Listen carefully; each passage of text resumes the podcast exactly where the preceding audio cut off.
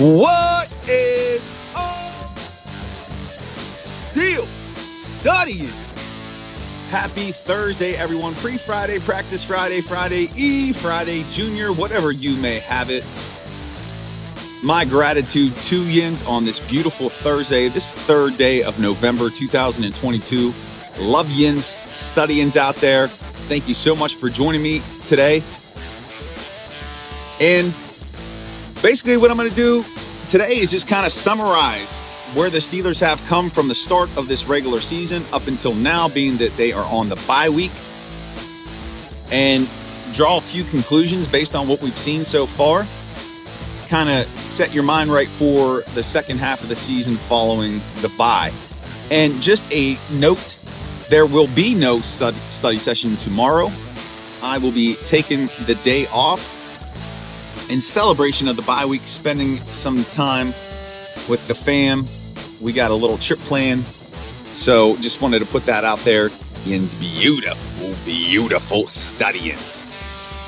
As always, my gratitude to Yins for listening, reading, and sharing my work with your family and friends. It truly does mean the world to me. So thank you for that. You know I appreciate it. Don't forget about the cast that I do with Wex over on his site, The Steel City Insider. We recorded a new episode this week. You can check that out. It is linked in the show notes. So, studyings, let's talk about it. The season began with high hopes that this team would be able to compete for a postseason berth. And I know I felt that optimism. I think I, in fact, in the season preview, predicted an 11 and 6 record. And while that is still mathematically possible, that means they would have to rip off nine consecutive wins. It ain't happening. But there was speculation about Mitch Trubisky, what he would be able to do as a starting quarterback. There was speculation about Kenny Pickett when he would get the start. And the season opened with a bang with that victory over the Bengals in Cincinnati. The defense played its butt off and there was a sense of optimism that wow, this this looks like a Super Bowl caliber defense. And then TJ Watt got hurt, tore his pec, and it seemed like that has been that was an omen for what was to transpire following that. And it has just been disappointment after disappointment, poor play after poor play. And the Steelers are at two and six. And if you remember back to the start of the season, that loss in New England, Gunnar Olszewski fumbled a punt. There was a dropped interception in that game by Minkah Fitzpatrick, so so close in those contests. Could have pulled that win out again. Bill Cowher used to say there's a fine line between winning and losing in this league, and there's one example of that. Another example would be that Dolphins game. You had four dropped interceptions. You squeeze one of those, potentially that's a win. And maybe this team is sitting at four and four as opposed to two and six. They got trounced by the Browns on Thursday night. That was not a good game. But even in that game, Jaylen Warren had that screen pass that he took for 35 yards that was called back. That could have been a game changer because it put him in scoring position. The Buffalo game, they just got trounced. There was no chance there. The Eagles game, they got trounced. There was no chance there. But really, all their other games besides Buffalo and Philly, they've been in and they've been competitive. So far this season, Najee Harris has not performed up to his standards for himself, nor the coach's standards or the fans' expectations. Not sure what's happening there. Is it the added weight and muscle? Is that slowing him down? George Pickens, the phenom rookie, has yet to really be utilized in a way to expose defenses. The offense in general, probably the biggest story on offense is the criticism of Matt Canada and his offense just not getting it done. Speculation about him possibly being fired, fans calling for it, myself included, but he's still employed. And at this point, if they didn't make the move after the bye, he'll be fired at the end of the season. I don't see a scenario in which he returns unless this offense just miraculously turns it around and becomes a juggernaut. They make it into the playoffs and make a run. That would be the only way I'd see them giving him consideration to be retained. I fully expect him to get the axe at the end of the year. Defensively, again, it goes back to the TJ Watt injury. That really set this defense back. He's the heart and soul of that unit. And anytime he's missed a game, the Steelers, I think, are over. They haven't won. He makes that defense better. And when he comes back, the defense will be better. They will play better, and that's going to put them in some games. That's why they're not going to go 0 for their last nine. Alex Highsmith has performed somewhat.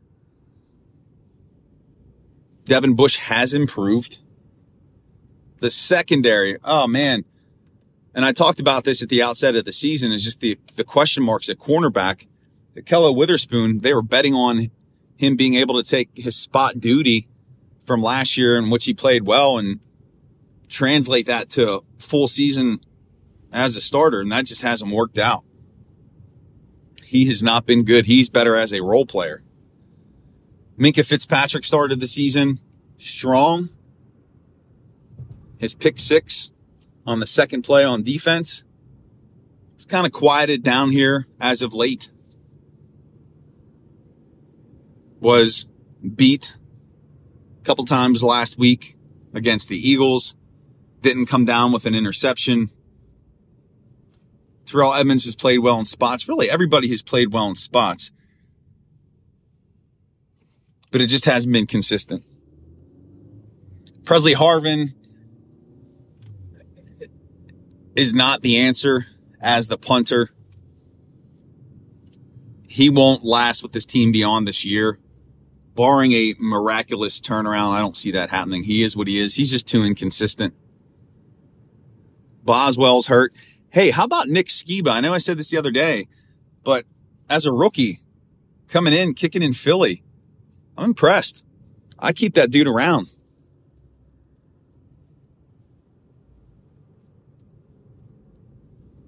He made some difficult kicks.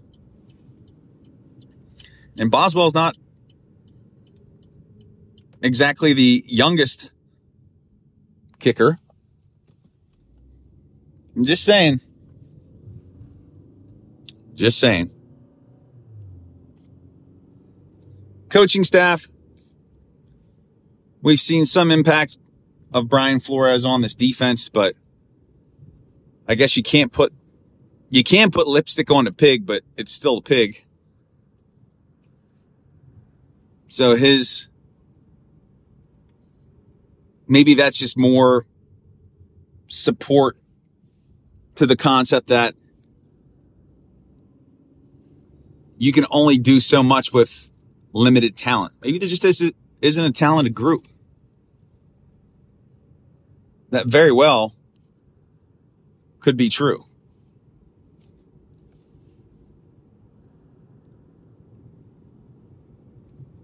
And then the recent trades, Steelers traded Chase Claypool. They got a second round pick from the Bears, which is a great, great pool, great haul. Now they're set coming up in this year's draft, depending on where they finish. But they're going to have their first round pick. They're going to have two second round picks and potentially, depending on whether or not they get a compensatory pick for Mason Rudolph, they could have two third round picks. So five picks in the first three rounds of the draft. That's going to be needed for this young Steelers team to build and get better. And that's what's happening now. That's the narrative of this season. It's it, it is the transition. It is the rebuilding year. Bill Cowher had his losing seasons. They happen. Six and ten.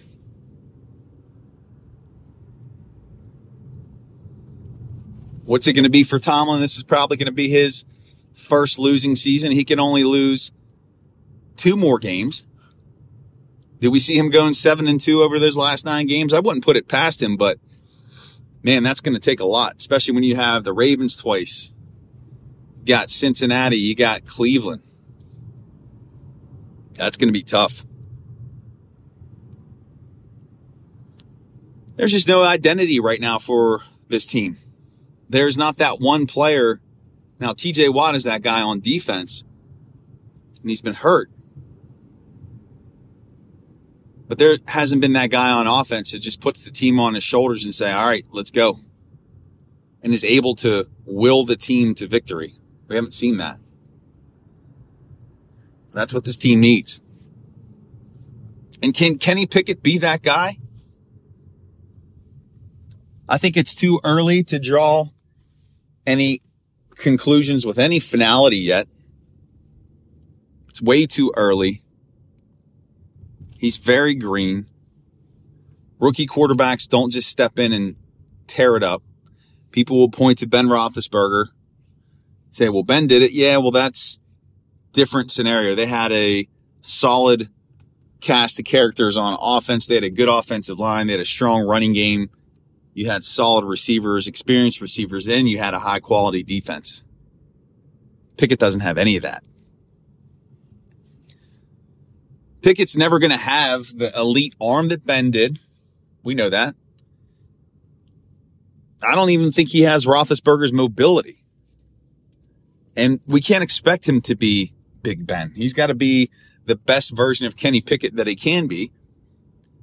And in those glimpses, those flashes that he's shown Steelers Nation, there's something there that if it can be cultivated and refined, he can be a winning franchise quarterback. He can be a player to lead your team to division championships, to postseason runs. The biggest thing about Pickett that I see that I like is the intangible component of regardless of the situation, he keeps getting back up. He's not a quitter. He's not afraid. Look at those hits he took against Philly last weekend. He still got up, stood stood there in the pocket, and was trying to make plays.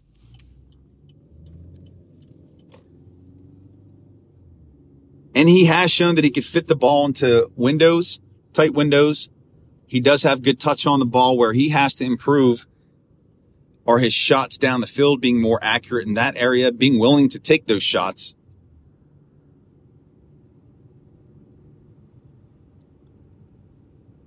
And he's getting an opportunity right now to learn on the job.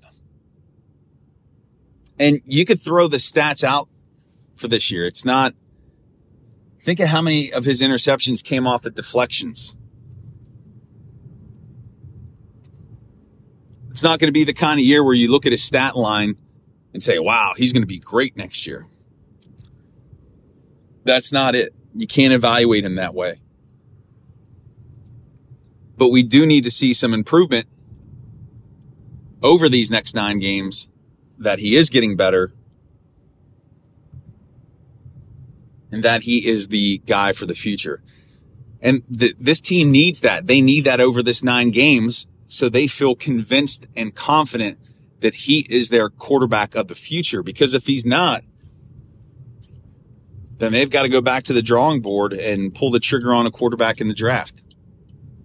So these next nine games for Kenny Pickett are important in terms of his development and growth and his performance. And we want to see that the Steelers successfully made the right pick with the 20 selection in the 2022 draft. And then that opens things wide in the upcoming draft to go after those line positions, get another wide receiver. Because that's where the focus needs to be. So they need this Pickett pick to pan out. And studying, that's going to do it here today on this Thursday. My thoughts on the season so far. Again, nine games to go. Remember, I am off tomorrow, taking a little break. taking a little session from the study session. My gratitude to yins. Have a wonderful Thursday, a phenomenal weekend. You know, I love yins, yins, beautiful, beautiful studyings. We'll be back Monday, gearing up for the Steelers' next contest against the Saints at Acrisure Stadium. And in the meantime, in between time, remember I love yins, guys and gals, and life is beautiful in the black and gold. Peace, everyone. Make it a great.